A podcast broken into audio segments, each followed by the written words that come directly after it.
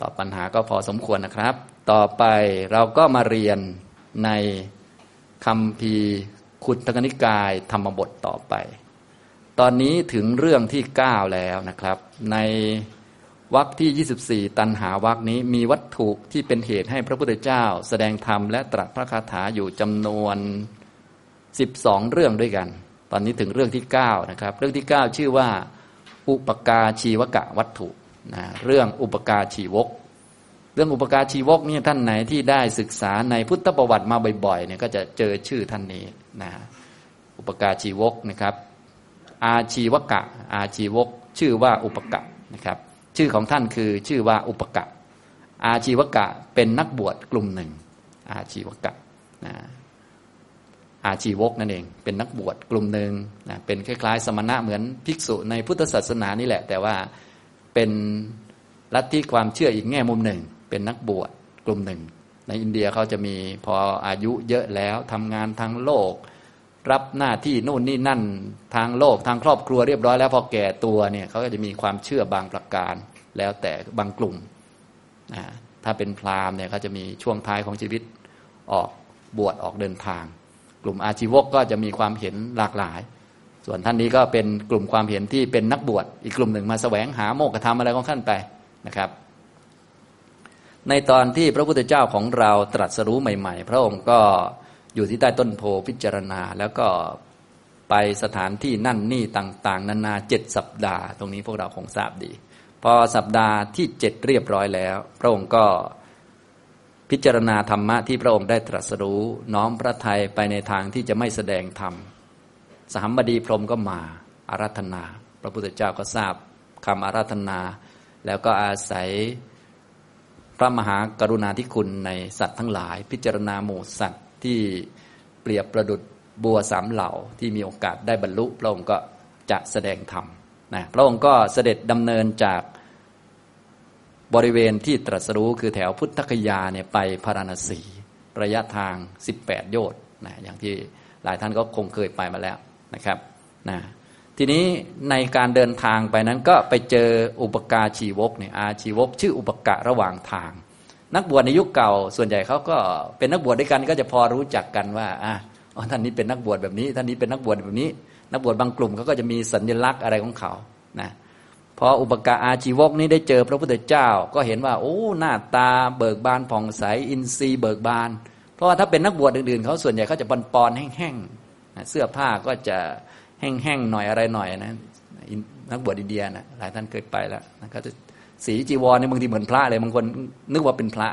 กราบก็เลยก็มีนะก็เป็นนักบวชกลุ่มนั้นๆเขานะครับ ไม่รวมพระปลอมก็มีเยอะเหมือนกันนะอันนี้ก็อินเดียเขาก็จะมีนักบวชกลุ่มของเขาหลากหลายต่อเนื่องมาเรื่อยๆอาชีวกะเนี่ยก็เป็นนักบวชกลุ่มหนึ่ง ท่านก็เห็นพระพุทธเจ้า หน้าตาเบิกบานผ่องใสท่านก็เลยถามทักทายว่า เออท่านเนี่ย หน้าตาเบิกบานผ่องใสอินทรีย์ดูโอ้โหแช่มชื่นเบิกบานแล้วเกินหน้าตาเดินมาเหมือนดวงพระจันทร์วันเพ็ญเลยนะท่านเป็นลูกศิษย์ใคร ท่านชอบใจธรรมของใครนะ ช่วยบอกหน่อยว่างั้นนะท่านบวชในสำนักใครนะช่วยบอกหน่อยเพราะว่าในยุคนั้นเขาก็มีสำนักโน่นนี่นั่นอาจารย์ที่มีชื่อเสียงหลากหลาย ก็เลยอยากจะทราบ ว่าเป็นลูกศิษย์ใครนะพระพุทธเจ้าก็เลยบอกว่าเราไม่ได้เป็นลูกศิษย์ใคร เราเป็นไม่มีศาสดาไม่มีครูว่างั้น แล้วก็ตรัสพระคาถานี้นะ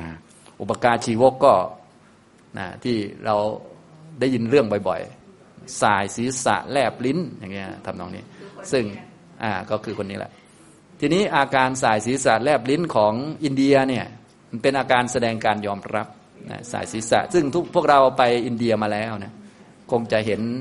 เห็นต้องถามพวกคณะทัวร์แล้ว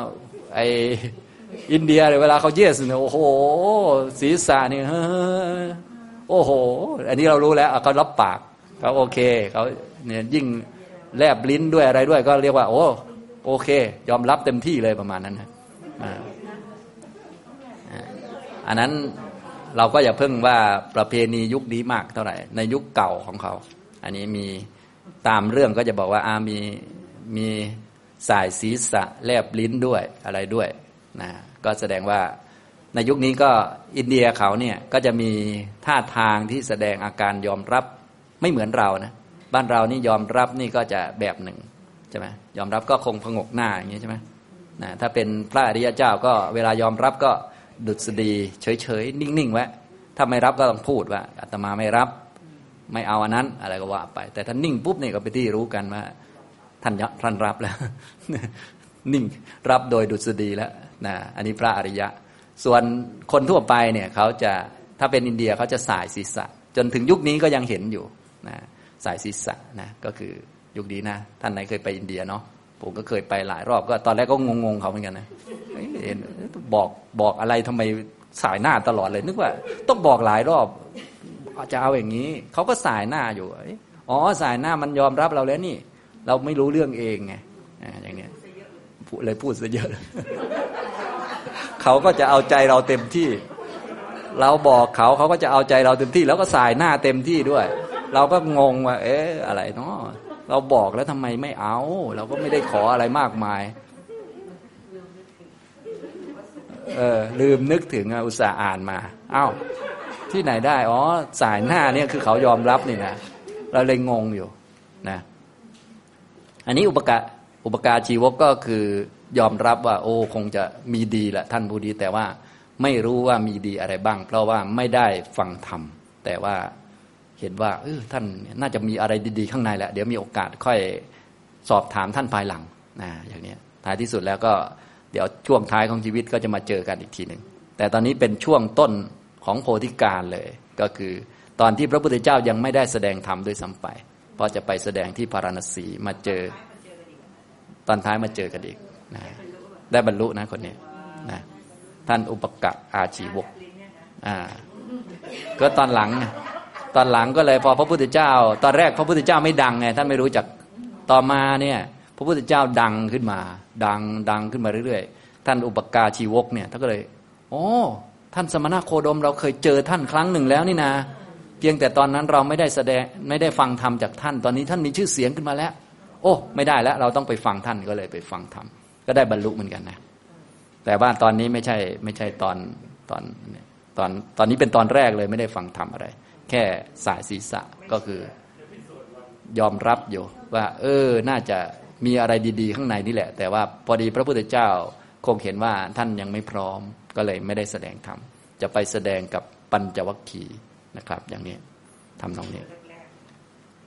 นะกฎแรกที่กฎแรกที่เจอพระพุทธเจ้านั่นแหละนะครับอ่าเราก็มา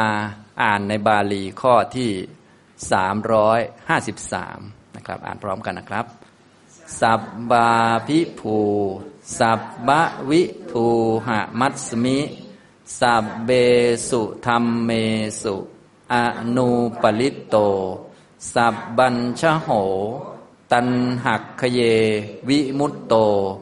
สยังอภิญญายะกะมุตติเสยยังนะครับ อันนี้ก็เป็นคาถาที่พระพุทธเจ้าแสดงในตอนที่พูดคุยกับท่าน อุปกาชีวกนะครับคำแปลคร่าว ๆ ก็อยู่หน้าที่ 143 เป็นพระไตรปิฎกภาษาไทย ฉบับมหาจุฬาลงกรณราชวิทยาลัย เรื่องที่ 9 อุปกาชีวกะวัตถุ เรื่องอาชีวกชื่ออุปกะ พระผู้มีพระภาคเมื่อแรกตรัสรู้ประทับนั่งที่ควงไม้โพ อาชีวกชื่ออุปกะเข้ามาถามพระองค์ว่าบวชเพื่อใครใครเป็นศาสดา พระองค์จึงตรัสพระคาถานี้ว่า ข้อสามร้อยห้าสิบสามเราเป็นผู้ครอบงำธรรมทั้งปวง รู้ธรรมทั้งปวง มิได้แปดเปื้อนในธรรมทั้งปวง และธรรมทั้งปวงได้ เพราะหลุดหลุดพ้นเพราะสิ้นตัณหา ตรัสรู้ยิ่งเองแล้วจะพึงกล่าวอ้างใครเล่า ก็ประมาณนี้นะก็กล่าวถึงเรื่องที่พระองค์เป็นผู้ครอบงำทำทั้งปวงได้ แล้วเป็นผู้หลุดพ้นที่หลุดพ้นก็เพราะไม่มีตัณหาฉะนั้นตัณหาก็เป็นตัวสำคัญที่ทำให้ไม่หลุดออกไปจากโลกนั่นแหละ พอสิ้นตัณหาแล้วก็หลุดได้หมดทุกเรื่องไปอย่างนี้นะครับทีนี้จะหลุดจากตัณหาก็ต้องรู้อริยสัจอย่างสมบูรณ์ ว่าตัณหานี้เป็นเหตุเกิดทุกข์และเหตุเกิดทุกข์นี้เป็นของควรละแล้วก็ทำจิตจนสมบูรณ์ในเรื่องของตัณหาเรียบร้อยก็สมบูรณ์แบบเลยอย่างนี้นะครับ พระองค์จึงได้ตรัสพระคาถาตรงนี้ แล้วท่านก็มีฟุตโนตไว้ให้ด้วยนะก็เป็นคำอธิบายในอัตถกถา เพราะว่าบางทีก็เข้าใจยาก เราเป็นผู้ครอบงำทำทั้งปวงฟุตโนตสองคำว่าทำในที่นี้หมายถึงทำสามระดับก็คือกามาวจระภูมิ รูปาวจระภูมิอรูปาวจระภูมิทำทั้งปวง อันที่หนึ่งที่ครอบงำได้ก็คือทำสามระดับนะ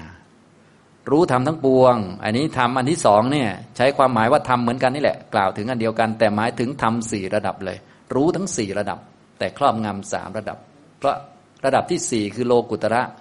ไม่รู้จะไปครอบงำทำไมเนาะถ้าครอบงำก็ต้องครอบงำโลกต้องเก่งกว่าโลก ส่วนโลกุตระมันก็ไม่เกี่ยวอะไรอยู่แล้ว แต่รู้ด้วยพระพุทธเจ้ารู้ถึงโลกุตระนะก็รู้ทำทั้งปวงทำทั้งปวงก็เลยเป็นสี่แล้วทีนี้ เป็นกามาวจระภูมิ รูปาวจระภูมิ อรูปาวจระภูมิ โลกุตระภูมิ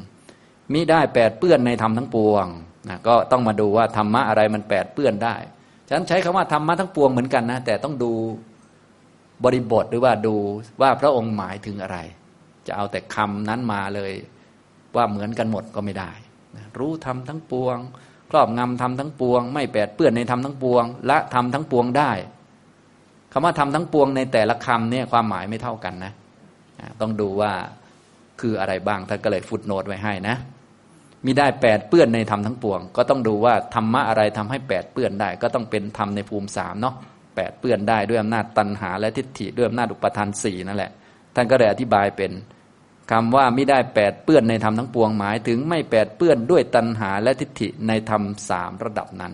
เพราะตัวแปดเปื้อนจริง ๆ ก็คืออุปทานนั่นเอง อุปทานสี่อุปทานมันเกิดจากการไม่เห็นอริยสัจไม่รู้จักทุกข์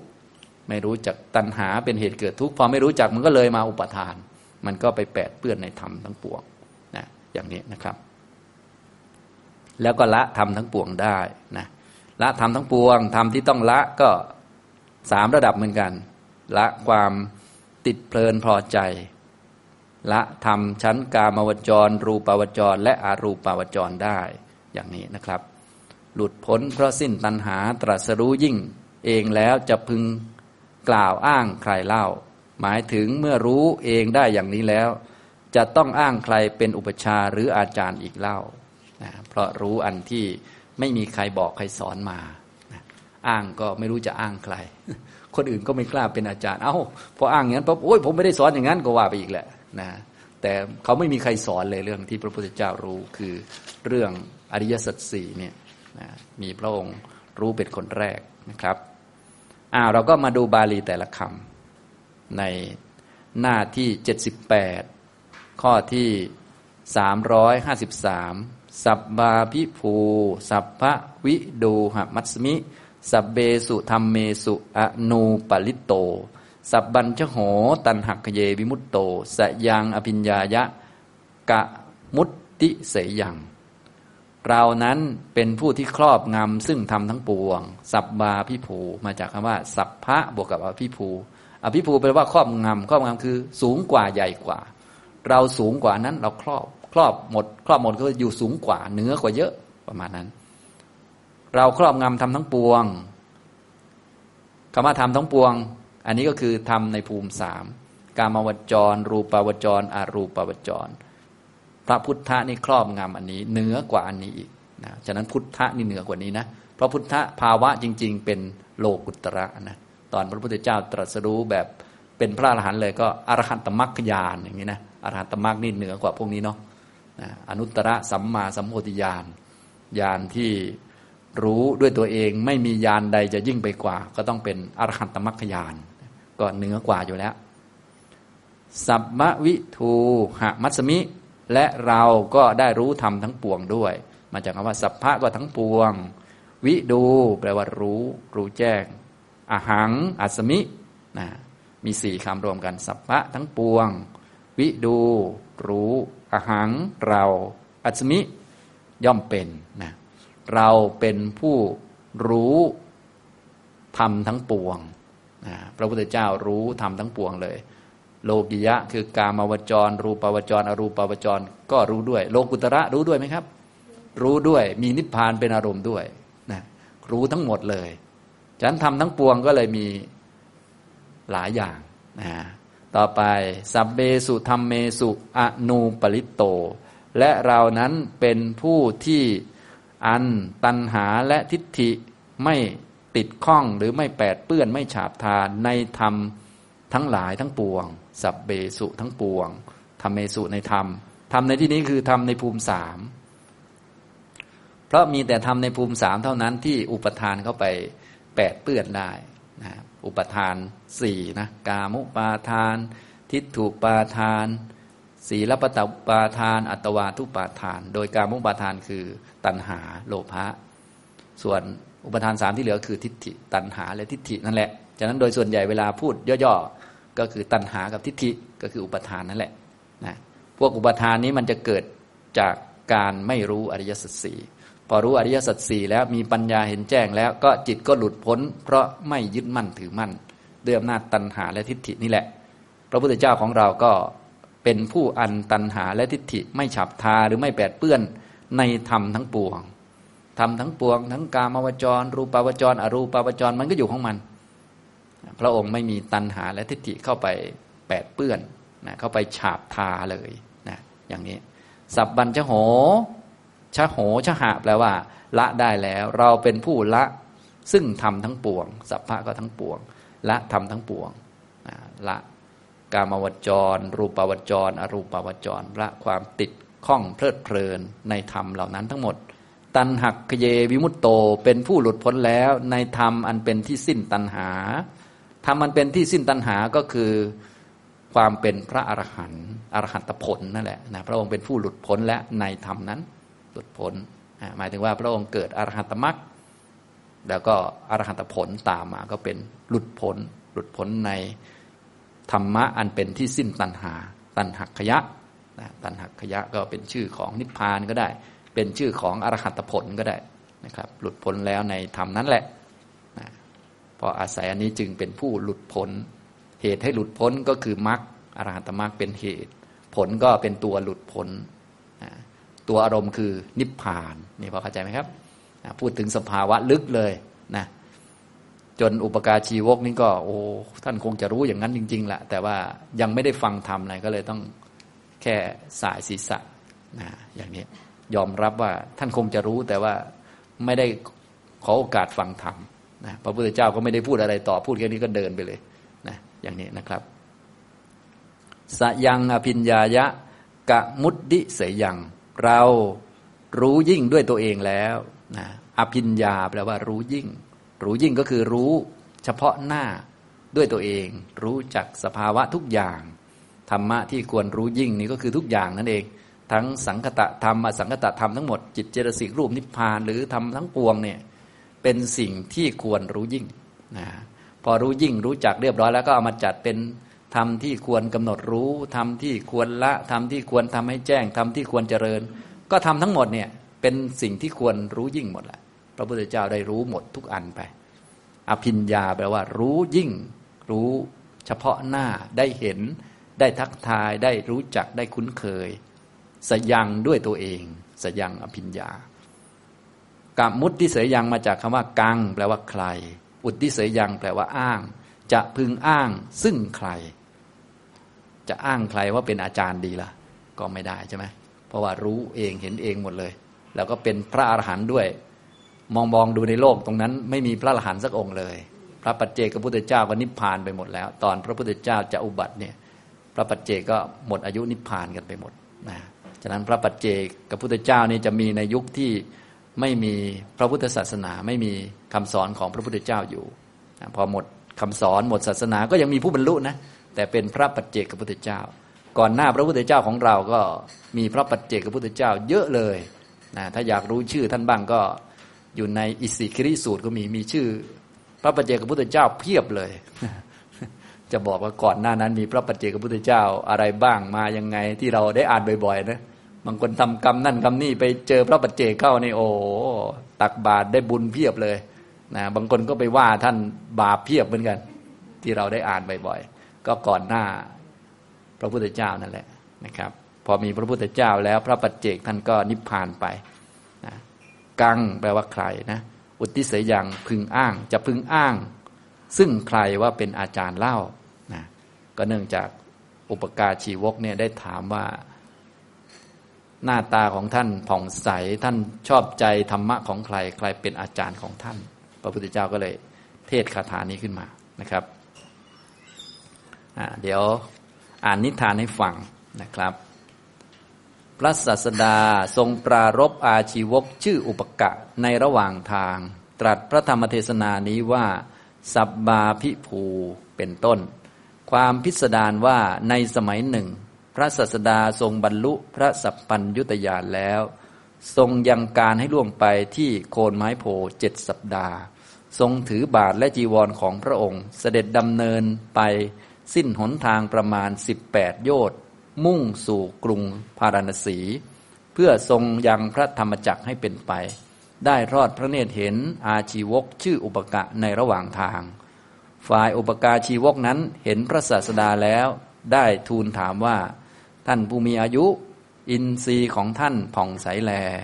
ผิวพรรณก็บริสุทธิ์ผุดพอง ผู้มีอายุท่านบวชเฉพาะใคร ใครเป็นศาสดาของท่าน หรือท่านชอบใจธรรมของใครลำดับนั้นพระศาสดาตรัสว่า เราไม่มีอุปชาหรืออาจารย์ดังนี้แล้ว ตรัสพระคาถานี้แก่อุปการชีวกนั้นว่า สับมาพิภู สับบะวิดูหมัสมิ สับเบสุธรรมเมสุอนูปริตโต สับบัญชโห ตันหักเยวิมุตโต สยังอภิญญายะกะมุตติเสยัง แปลความว่า เราเป็นผู้ครอบงำธรรมได้ทั้งหมด รู้ธรรมทุกอย่าง ไม่ติดอยู่ในธรรมทั้งปวง ละธรรมได้ทุกอย่าง ผลแล้วในเพราะธรรมอันเป็นที่สิ้นแห่งตัณหา รู้เองแล้วจะพึงอ้างใครเล่าว่าเป็นอุปชาอาจารย์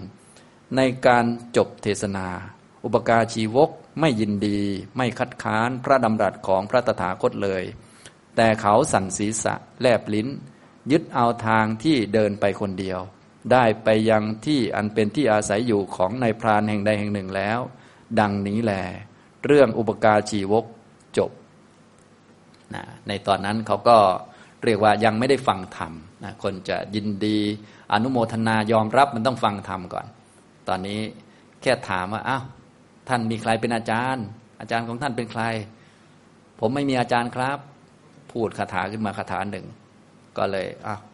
นิ่งๆไปก็คือไม่ได้คัดค้านไม่ได้ยอมรับ เพราะการจะยอมรับก็ต้องฟังทำให้เข้าใจก่อน ตอนนี้ไม่ได้ฟังอะไร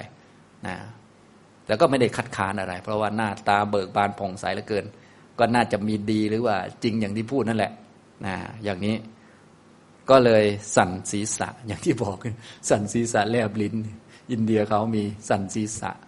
หมายถึงว่าเขายอมรับว่าเออน่าจะจริงอย่างที่พูดนั่นแหละนะเพียงแต่ว่าจะให้อนุโมทนายินดี ชื่นชมยอมรับก็ยังไม่ได้เนื่องจากว่ายังไม่ได้ฟังอะไรมากมายไปกว่านั้นนะก็เลยเดินไปอย่างอีกที่หนึ่งอย่างนี้นะครับ เรื่อง อุปการชีวกก็จบเพียงเท่านี้นะครับ นี่คือคาถาในเรื่องที่9นะครับก็เป็นเรื่องเกี่ยวกับตัณหานั่นแหละ แต่ว่าเป็นความสิ้นตัณหาความไม่มีตัณหาด้วยอำนาจของอรหัตมรรคยาน ถึงความหลุดพ้นคืออรหัตผลนะเป็นเรื่องของพระพุทธเจ้านั่นเองนะครับ